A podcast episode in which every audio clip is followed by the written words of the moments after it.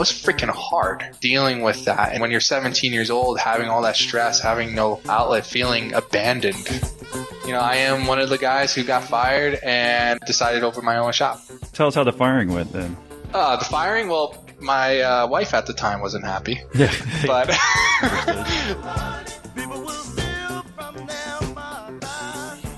I am very unconventional. My path of how I got here isn't your typical story of the guy who went through high school, got into college, you know, worked hard in college and got an internship the whole nine yards. Uh, like that whole plan to me is like the 10 year, if you're lucky, you're successful plan, uh, and you don't have debt kind of plan. Unfortunately, that's the system now. Honestly, I kind of fell into this unconventional path just due to like personal things that were going on in my life with my family and, you know, having to be out on my own and figure it out for myself and leverage my own kind of like capacity of like, how am I going to make it into this world with just my two hands and my brain? You know, it makes you think a little differently when you realize like you have have to take a different path. And in order for you to be successful, you have to think unconventionally around the facts of like, okay, what's going to make me stand out? And I think one of the biggest things that I learned through that process after high school is assessing my own skill set and assessing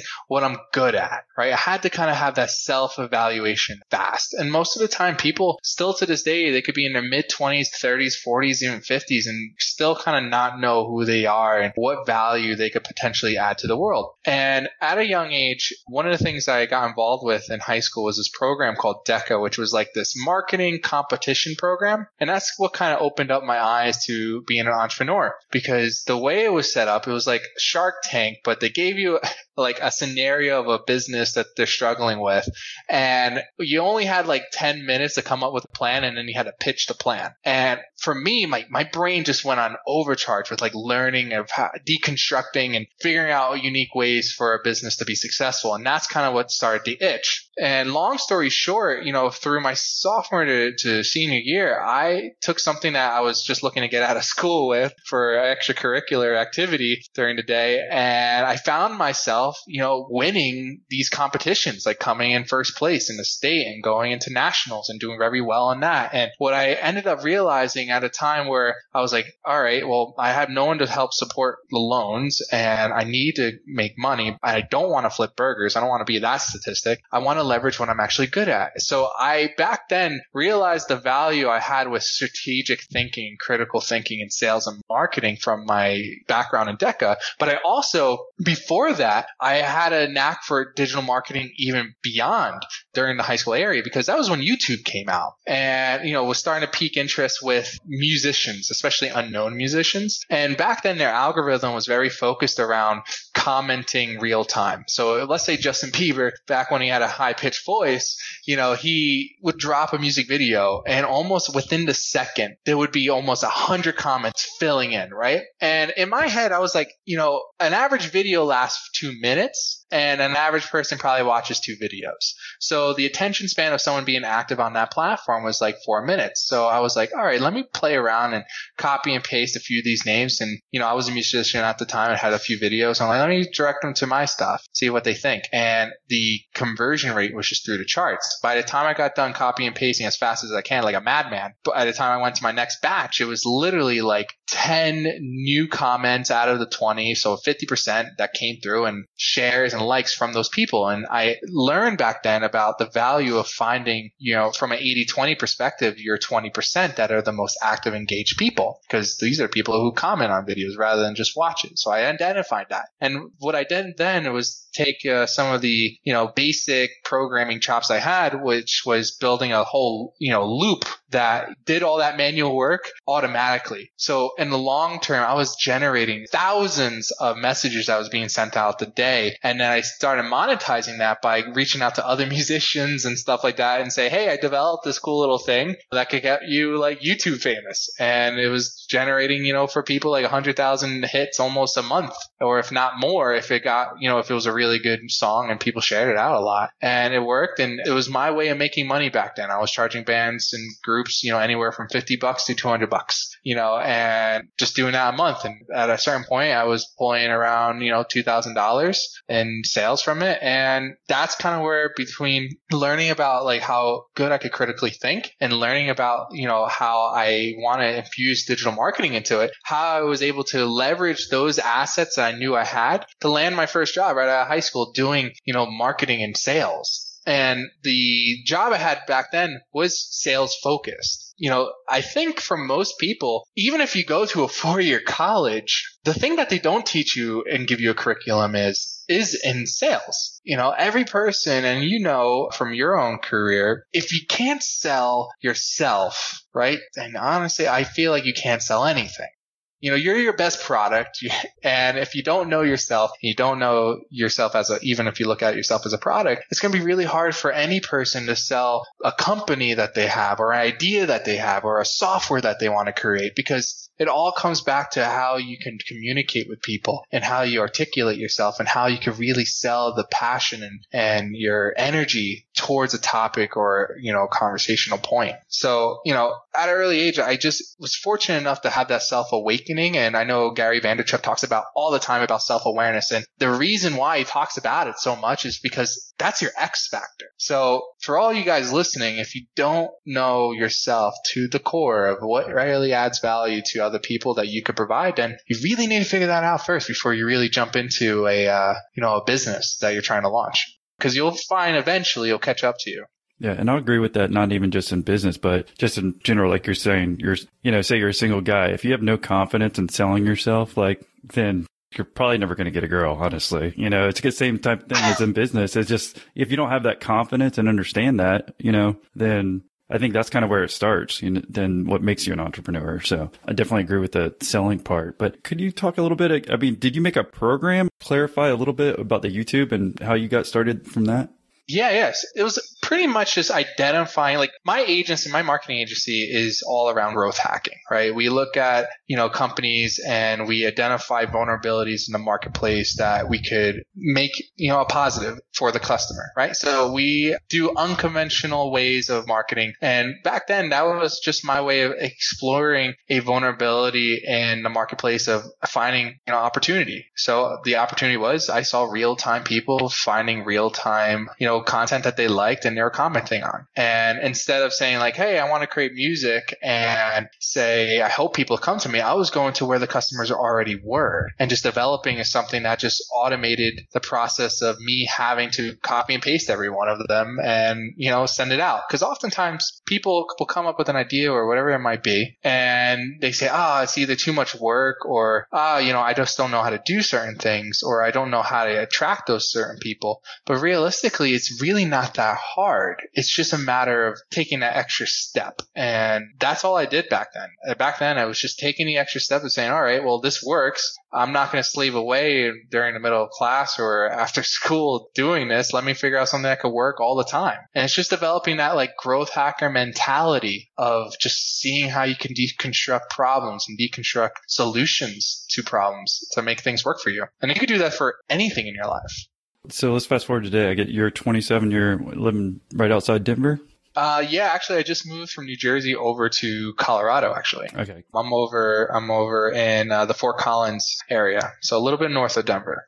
It's been about 10 years since you graduated high school. So could you just walk us through from, yeah, you know, I guess you were saying you did the YouTube stuff kind of out of high school, right? And then yep. today, I mean, you founded Second Flight Consultancy. Mm-hmm. How about the gap in between? Were you still doing marketing? Yeah, so I was doing sales and marketing, but for companies. Um, during the time that I was kind of going through a really hard time in my life with going through everything on my own and trying to figure it all out, I actually was fortunate enough to run into a mentor uh, who, you know, thought really highly and saw potential with, you know, who I was. And what he told me was, you know, again, this was when I was like 18, 17, 18 years old, you know, depressed that me because I didn't have a piece of paper, I was going to be a failure in life. He was saying to me, you know, even back then, like, hey, listen, by the time you graduate or 10 years from now, which we are today, he was like, people are going to realize that, you know, having a college degree is really not that valuable anymore. And I was like, really? That's crazy. How could that ever be possible? Because we were fed that all our lives. And he was like, people are going to value the experience you have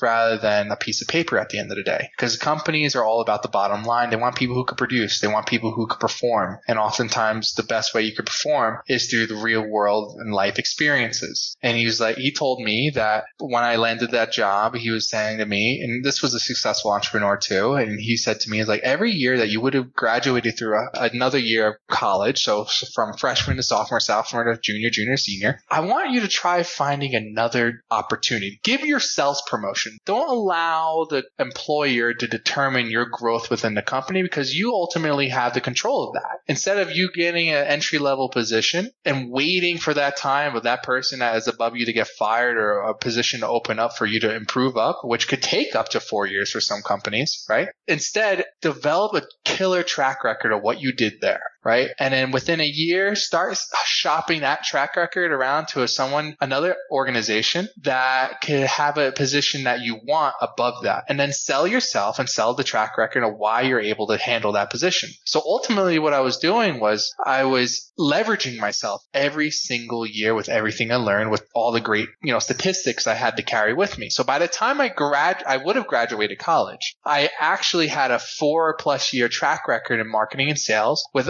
industries, multiple companies of all very successful track records with, you know, positive letters of recommendation from each one of these companies. So by the time I was graduating and would have probably got an internship or a very entry level position, I actually landed a chief marketing officer position at a financial firm that had around $4 billion assets under management and getting paid a six figure salary. So it was amazing how when you're able to leverage yourself and show the value you have, how it ultimately happens and becomes fruitful. Now, mind you, it wasn't easy. I had to go through a lot of BS in the beginning with the rebuttal of, oh wow, your your resume looks great, but I think you missed something. Where's your where did you go to college?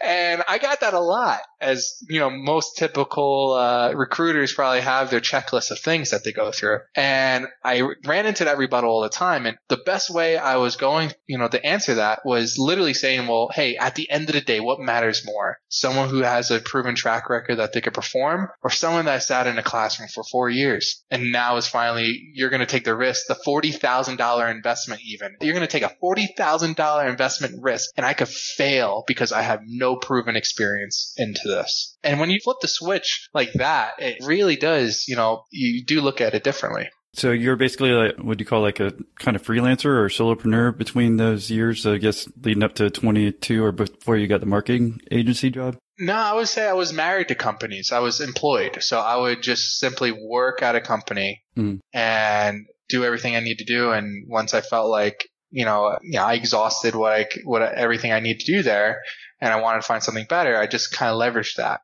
into a next area. So, and then eventually when I, you know, hit that certain point, I learned an important role about fulfillment. You know, what makes you fulfilled? And when I was making a really solid amount of money, I just learned that I wasn't happy making money. You know, I wasn't happy exactly what I was doing. And I learned it wasn't so much about, you know, what I was doing is more or less the freedom of what I was doing. Right. So when you look at money and fulfillment, I used to think growing up that when you have money, you're happy. And it's entirely not true. And if you're going into a career or you're going into even a business for the money, just stop it right now. You're going to run into this depressing state of not feeling happy, even if you're making all this money in the world. And that's kind of what I was going through at that time. Because even though I was doing well, I just didn't feel fulfilled because I felt like I couldn't expand upon what I like doing. I loved the one thing I learned about jumping from new positions and new industries is that I love new projects. It was like a new puzzle for me, right? Every new opportunity of a job that I, I acquired was like another puzzle of a problem that I wanted to fix. And I learned like if I had the flexibility to have infinite amount of companies that come to me with their problems and they're looking for me for the solution, I would love that because that just gets my brain waves going. I feel like the dopamine levels in my head just increase just when someone tells me like, Hey, here's my problem.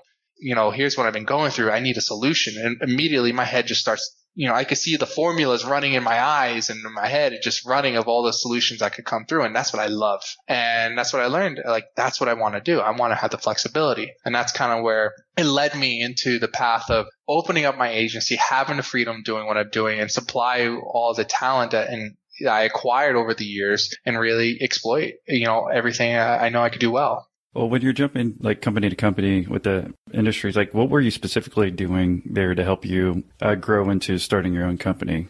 Yep. So in the initial phases, it was very sales focused, right? The first one was I was working at a very high end resort and hotel that was in New Jersey. That job taught me a lot about sales in the B2B space that was really important because learning sales in the beginning and then eventually, you know, applying the ways of marketing of lead generation and stuff like that was, you know, came natural, but the actual selling part is difficult. That's like selling is like working out your bicep, right? In the beginning, everyone has some scrawny biceps. And in order to get a pretty nice looking arm, you got to keep doing those curls. And the same thing goes with sales. In the beginning, I mean, there might be a few prodigy people who just have the gift of gab and knowing how to move a conversation and, you know, convince people about certain things that you want them to, you know, like or to buy. But for most people, it's like growing a muscle and it takes a lot of time. It takes a lot of practice. It takes a lot of different ways of exercising it. And you got to make yourself feel uncomfortable at times. And most people don't realize that. And the people who don't like sales may just not like the uncomfortability of how it feels. Like if you do leg day, no one likes doing leg day, you know, because of the after effects of it. Because you feel like you feel horrible, your legs are sore, and you you know most people say after doing one day of leg day, they just don't want to do it anymore. You know, eh, screw it, I'll just work on my top half. But the same thing goes with sales. Some people say, hey, I'm going to go to a networking event. They're in the scene, and they immediately shell up and they're like, uh, no, no, sales is not for me. It's too scary. It's too intimidating. But and they just abandoned it, and they lose that skill, that very valuable skill set that you need to have in life. And fortunately, I you know focused on that muscle at an early age and just continued growing it. And I was fortunate enough to have some really good mentors during that time that helped me hone those skills. And as a business owner who relies solely on like, yeah, we have great clients or we, our clients stay with us because how good we are. But honestly, you can't grow a company unless I bring in more clients. So, you know, it's the life, you know, line and the blood of my own company if is sales at the end of the day. So that's a big thing for me. And I'll agree with you on leg day. I do full body workouts when I go now, so I can't skip leg day. I used to be that guy, so definitely understand that correlation there. No, I mean, it's, but it's the truth, and oh, I yeah. think that's the best way to describe it. When people are like, "Oh, what's your secret? What do you? What's your biggest advice?" I'm like, "Well, especially the young guys, you know, high school kids, even. You know, I say, hey, listen, instead of trying to get a job as a lifeguard or a job behind a counter, you know, scrubbing dishes, try to see if you can even land some sort of telemarketing job. Get rejected a hundred times a day with a smile on your face, and still trying to figure out a way to make people like you, because mm-hmm. you, you learn perseverance. You learn a lot of things things that you just can't get taught unless you experience it. So it's super valuable. So you're saying that first job, basically the high end resort, that's kind of where you learned the sales. And then did you get more into marketing with your other jobs when you're jumping into those? They were all very sales focused, okay. but I started integrating myself more because it was all very corporate structured, right? So I started integrating, getting my end into sales, but I was talking with the marketing departments. I'm like, hey, you know, I noticed that you're doing this. And here's what we could do better. And then it started integrating into sales and marketing mm-hmm. as things started keep going more forward and forward.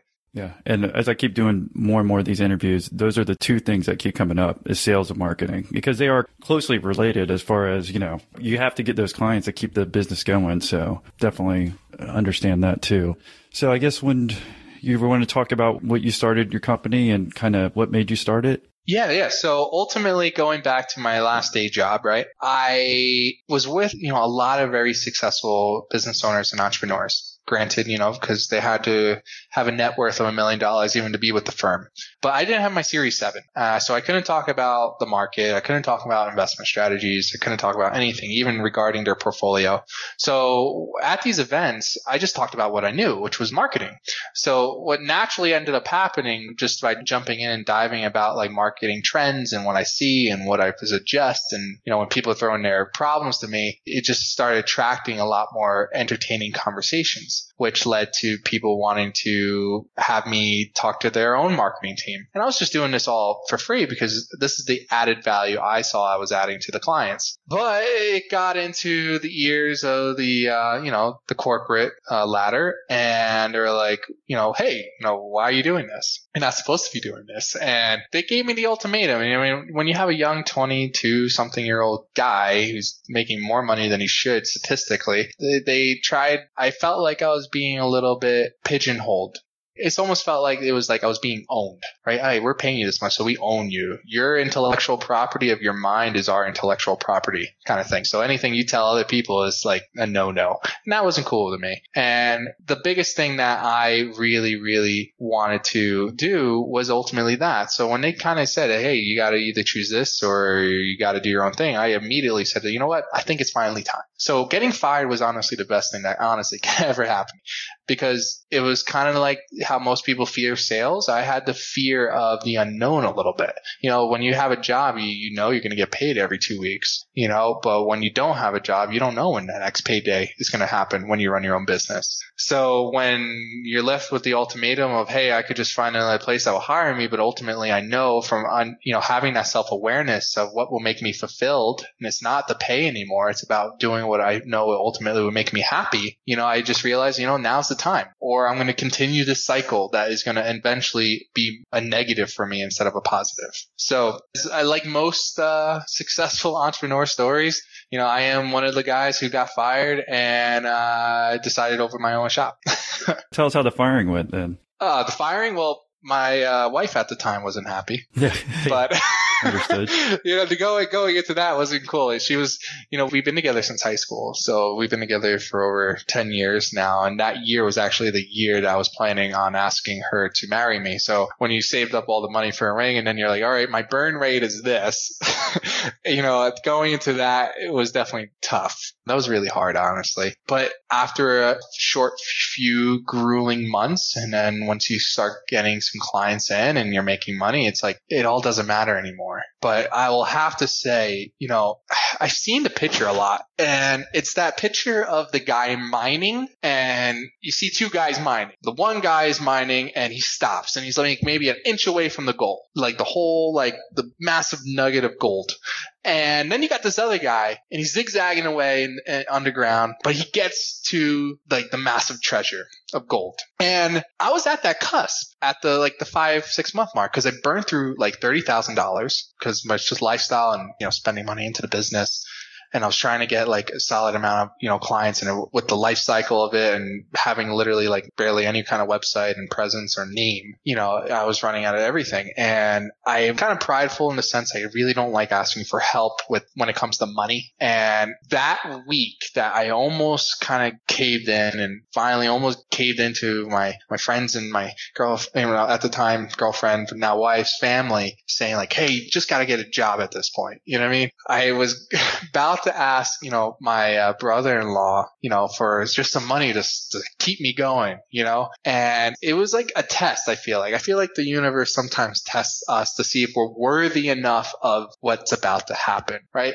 And I think it was a test of pride at the time. And most entrepreneurs, I feel like, struggle with the ego and pride. You know, some people like to fake their success and they don't really like to talk about all the pain they went through to get to the success, all the embarrassment all the things that just shattered their ego and shattered their pride, right? And at that point, that was a very, uh, that was a moment that, you know, put my ego in check and put my pride in check, you know, having to ask someone who's literally like five, six years younger than you for, you know, a thousand bucks that's pretty embarrassing if you ask me. And I had to do it though. You know, if I wanted to keep this thing going, I had to do it. And I had to put everything aside and ask for that. But as soon as that happened, he gave me the money. But by the end of that week, that was when I finally closed, you know, two of my biggest clients And I don't know if it's like all hunky, you know, spirituality or whatever, you know, whatever you want to call it, but it was something I feel like that was a test, you know, and it was just really, you know, coincidental. Honestly, I feel like a lot of people in their lives and running their business, they're going to be marked, especially in the early days. And even as you're successful and trying to continue to grow, you're going to be,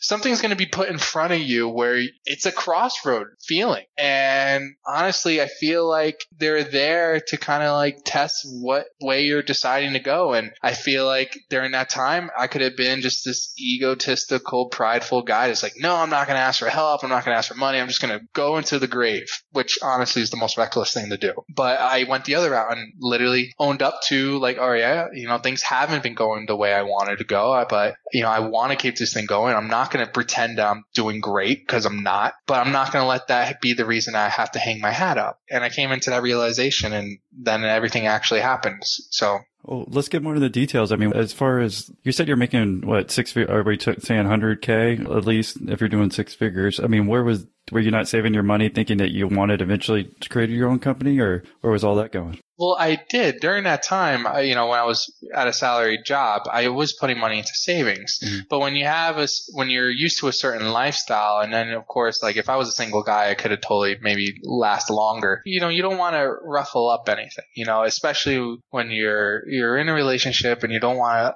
that to kind of get all messed up, right? Especially if you invested a lot of time and you you don't want to regret anything. So between lifestyle and then also investing in the company in the early stage like you, know, you eventually at a certain point you burn through that money, you know, especially as a startup when you're using you're self-funding it. So I just was hitting a very dangerous areas where, you know, the credit card was getting close to maxed out because I couldn't manage all the other stuff that was going through. And, you know, if I wanted to do this, I, again, I wasn't planning on getting fired at that time.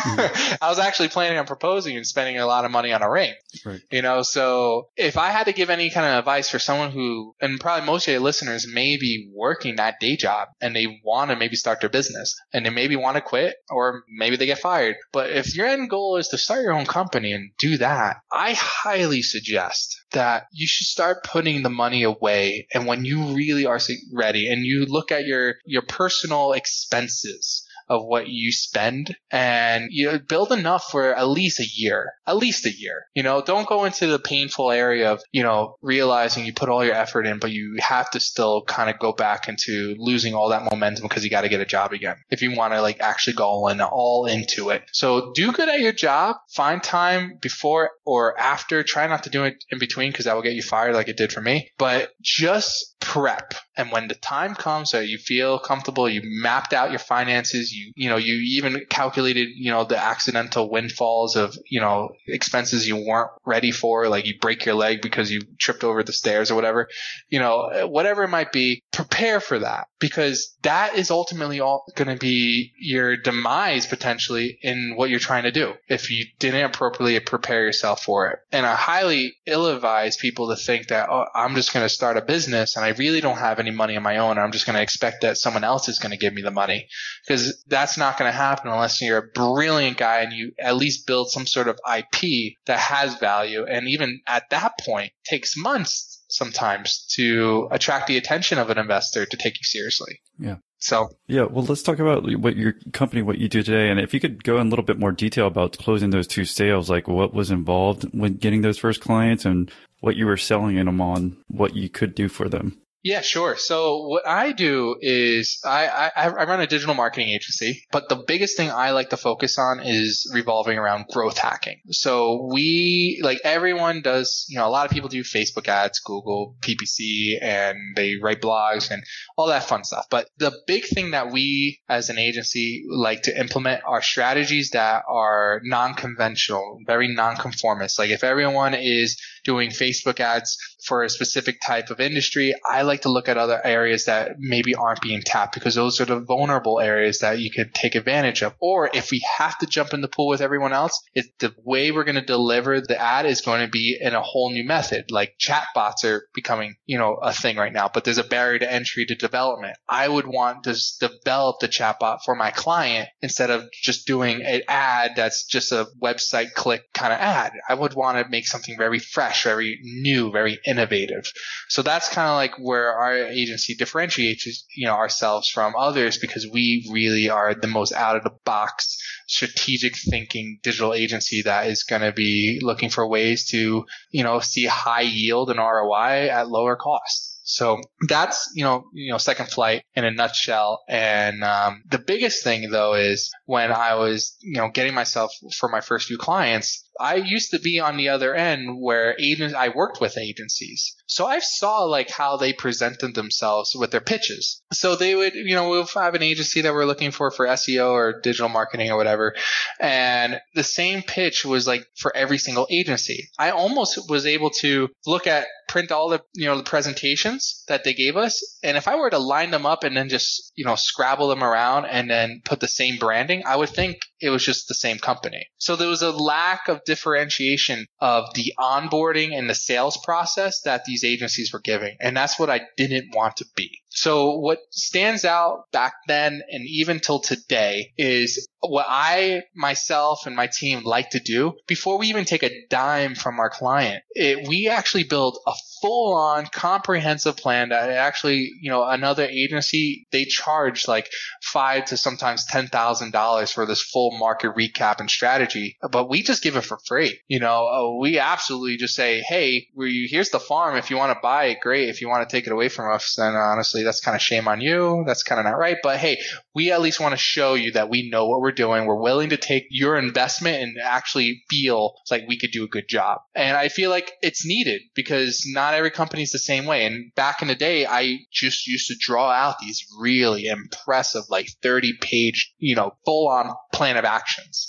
And back when you don't have really a company and you're starting out, that's what stands you out. The extra work, the extra hard work to show that you're willing and able to do what you need to do rather than the boilerplate, know, yeah, we do this, we do that, and here's our price. So that's how I landed my first few clients and how I even get clients today. And actually, it's a great way for me to really even assess if I even want to work with the client because there's been times that, you know, people come to me and they're like, they're interested. They have cash in hand essentially. And they're like, we want to work for you. We're willing to pay your rates, whatever it is. You know, we love what you do. And then I ask for, you know, I learn about their industry. I start building a plan. But at that time, I'm also vetting the marketplace, vetting if I'm even interested because, you know, I see a lot of these digital marketing agencies nowadays, they're like mill shops. They just take everyone. They just say, yeah, we'll do your social media. Yeah, we'll do ads for you. And they just don't care if it's a diaper brand to a underwear. You know, they just take anyone. And for me, I rather focus on brands and companies that I honestly feel like are quality products. There's a market fit and there's areas that I know I could add value to because I value myself on the track record that the agency has. Can you give us a specific example, like a, a company, and tell us like, because for someone like me who has no idea about, I guess you have been pitched in the past by an agency. I've never been pitched by an agency. So, I mean, like, how much do you charge each monthly? And like I said, if you can give us a detailed example of someone that you have closed and what work you do for them. Yeah, yeah, sure. So if anyone's looking for an agency, there's tons of different agencies, right? There's the local agencies to the Madison Avenue kind of agencies. And they all can range, and most of them are retainer based, and the retainer based on whatever the service is could be as low as 200 to 500 bucks to as high as $10,000 or multi-million dollar contract kind of stuff. Right? It all really depends on the scope of work, right? But oftentimes, most especially young or local based or small companies, they are starting to look at this almost as a commodity driven price and they look for the bottom end of the cheapest. And that's where this whole new market of uh, companies in this space have developed. Where like, yeah, we'll do your we'll do your SEO for five hundred dollars or two hundred dollars. And I know based on what they're saying, it's just total BS, and they're just leveraging a buzzword and what people believe, but they're not educated enough to know actually what is needed in the extent to actually rank. It's much more difficult, you know, but they get sold these false, you know, deliverables. But they see a low price point. So they're like, yeah, I could pay $500 and you're going to do all this stuff, but everything that they're producing is just complete garbage. And then you have these, you know, then you go into a little bit more of the mid tier agency, which are more solid. And I would say if you run into someone who positions themselves under grand for any service, run away. If you run into a company that floats within, if you need, let's say, social media work, you know, ad work and maybe some content creation and SEO, if they're positioning themselves at a price point anywhere between, let's say, 2500 to six grand, take the time to listen because that actually seems about right, right? My price points usually float around that range. Typically, we're more around the 3500 we usually is our starting point to as high as we have clients that are upwards of 10,000 plus. But it all depends on how much deliverables are needed and met and how much, you know, how much involvement we're really going to be into. So that's that. Now for some clients that we worked with, you know, we have clients that are in the, you know, SaaS space, you know, software as a service space. And we also have clients that are in the product space. You know, the SaaS, one of our clients, uh, mobile text alerts, they are SMS, um, you know, delivery marketing software. And, you know, we've been doing great with them. We actually, within a short period of time, more than 300% increased their lead generation and sales. And we taken products that are some of the biggest products on channels like HSN and QVC that had no digital marketing presence, but eventually they ended up growing to be close to a high uh, five figure revenue generating uh, business online within a short period of six months, you know, that had virtually no, you know, product uh, exposure. So there's a lot of different case studies with different industries. But the one thing I have to say when this question kind of comes up is it doesn't matter what business you're in or what product you're selling. It's more about what the objectives are. If you're looking for gen or looking for sales, that never changes. It's just different copy and different creative that's going to lead you down the way. So I guess in your journeys, did you just go straight from New York to Colorado, or was there anything in between? Oh no, the Colorado um, move was just literally recent, happened like a week ago. But other than that, I was in the New Jersey, New York area. Okay. Well, I, I undergo a name change at some point. Ah, yes, I did. I underwent a uh, last name change. Cullen, my original last name was Bolwin, and when my wife and I were getting married, we actually wanted to combine our last names. You know, I've been estranged from my family for 10 years, and unfortunately, things have never changed. And, you know, I was thinking, you know, I wanted to get a, like a fresh start during this whole thing. And that was around the time that I was like just starting my agency. You know, I didn't have press around me yet. So I, I told my wife, I was like, how about we, instead of a hyphen, and I, I'm not even a fan of, you know, my last name as of now, and I want to create this whole new breath of chapter and show something that really signifies our commitment and love for one another. And we came up with Cullen because her last name is Kolick, my last name is Bolwin. And if you start with her first letter and go with my letter being the second letter of my last name, it actually spells out Cullen, which is kind of cool. So it just seemed like everything fit. And yeah, so my last name now is Nick Cullen but previously my former last name was uh, Nick Bolwin. I want to talk a little bit about some of the difficulties. I mean, that sounds like you had talked about some dark times or some difficult times that you had to deal with. Was there a reason, like you said, you wanted the fresh start, you said, but are there reasons leading up to it?